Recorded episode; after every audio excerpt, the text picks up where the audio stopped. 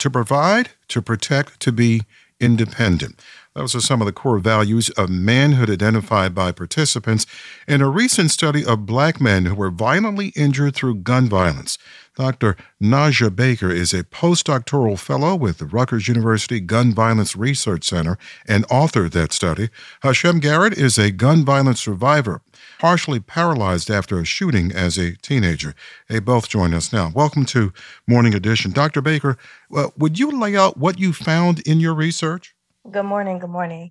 I didn't initially go into this study trying to understand or research Black manhood and masculinities. It was something that I stumbled upon, but the main themes that came out of my study were Black men's perceptions of manhood and masculinities, their loss of independence and burden on others, and mobility, having to depend on either mobility devices or physical therapy sessions to be able to go from immobile to mobile again. What about the masculinity? What did you find about that? So I found that manhood and masculinities is very, very complex when we're talking about Black men. And I asked them, so what does it mean to be a man? And the ten participants said, you know, for me, being a man is being able to protect, being able to provide. And by provider, they're specifically talking about financially providing, and also being able to just uphold white patriarchal standards of masculinity, being self-aware, being able to do things on your own. And for them, being able to embody these typical, what we define as masculine traits was important because it's what society has constructed for men. And what does that have to do with any of them being survivors of gun violence? I think overall, when we think about marginalized masculinities, we, we think about men who are oppressed, which equates to them being invisible or overlooked. And Black men in general fall into that category. But when you have an intersecting identity of being disabled, you're hyper invisible because your identities don't fall in alignment with what society wants you to do. So when you are a Black man with not just any old disability, but a firearm acquired disability, you have to renegotiate certain things. So you may not be able to be the financial provider because your disability hinders you from being able to work. Also, these social expectations of being able to protect, your understanding of how you may have protected yourself or the ways in which you keep yourself safe may alter. And I think that's important for people to understand, in which when you're going from being independent to dependent, that makes you even more vulnerable. Hashim, if it's not too much to ask, would you tell us about the incident that led to your injury? Sure. So I was fifteen years old when I was shot. I was living in New York City, uh, in Brooklyn to be exact. And I was just making um, a lot of poor decisions, just just trying to fit in. And so as a result of just kind of being lost and, you know, that that mindset uh, or what we were taught as children, what what happens in the house stays in the house. And so mom was in a, a an abusive relationship at that time, wasn't with dad, but with somebody new. And so I just was trying to go to school and pretend and putting a mask on like everything was fine, and it wasn't. And so I just kind of found myself lost and got involved in gangs. As a result, I was shot multiple times. What was the most difficult thing for you in the recovery process, Hashim?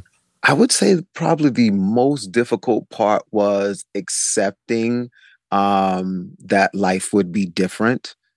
In what way? Um, just realizing that, you know, I wasn't going to be able to move as fast, you know, as everybody else. Um, the little things of not being able to walk down a block and hold a, a girl's hand. And so that was just trying to get adjusted to the new normal. What was your definition of, of being a man when you were when you were injured? Be- compare it from before the gunshot injury to after. I would say prior to um, my injury, manhood looked like someone who provided, um, someone who was a protector. All right. The nurturers were the mothers, um, the protectors and the provider. You know, the man was supposed to be the breadwinner. Um, but again, I grew up in a single family household, so mom was also the breadwinner. Mm-hmm. But, you know, post the injury, Um, I've learned that, yeah, manhood is about providing, but it's not just financial. Sometimes manhood looks different in ways of being the the voice of reason. Sometimes manhood looks like leading in regards to making sure that your your children know that they are safe, letting your children know that they are loved. And so I've grown to understand that manhood doesn't have to be just defined as financial, and it doesn't have to be just defined as, you know, I'll take a bullet for you or a car that can, you know, run us over. But there's so many other things that encompass manhood. Hashim, I'm curious, how did you reach that point? It was really mentors. It was people who were twenty and thirty years older than me, um, who were men, who were who were fathers, who were grandfathers. And I just kind of watched them and I observed them and I listened to them. And really what I've learned is that it is about being sensitive. It is about being attentive. That's the other component of manhood. Doctor Baker, what do you think in listening to Hashim's story? I think that Hashim aligns with what other men were saying in terms of how they perceived themselves to be able to perform uh, their gender roles. And I think that it takes maturity and role models to be able to get to a point where men are able to embrace what we call soft skills, which are skills that are typically seen in women, being able to nurture, being able to understand that there are other ways of navigating your manhood or masculinity. A few participants in the study identified the point in life where they believed they became men. Hashim, uh, when or what was that particular moment for you? Um, I would say when I became a dad. Mm-hmm. Um, the birth of my my daughter um, was when I felt like I'm a man now. But at the very least, if I'm not a man today, then I need to start moving in those kind of steps to um, conduct myself like a man and kind of put some of those childish ways away. Just realizing that, okay, you you have someone who's watching you. And, and so I want to make sure that my child or my children are not going to make the same mistakes that I, I made. I've been speaking to Doctor Nazsa Baker from the Rutgers University Gun Violence Research Center and Hashim Garrett. He was shot six times in the spine as a fifteen-year-old. Now he's a motivational speaker and life coach. Thank you so much to both of you for joining us for this. Well, it's been a pleasure. Thank, Thank you. you.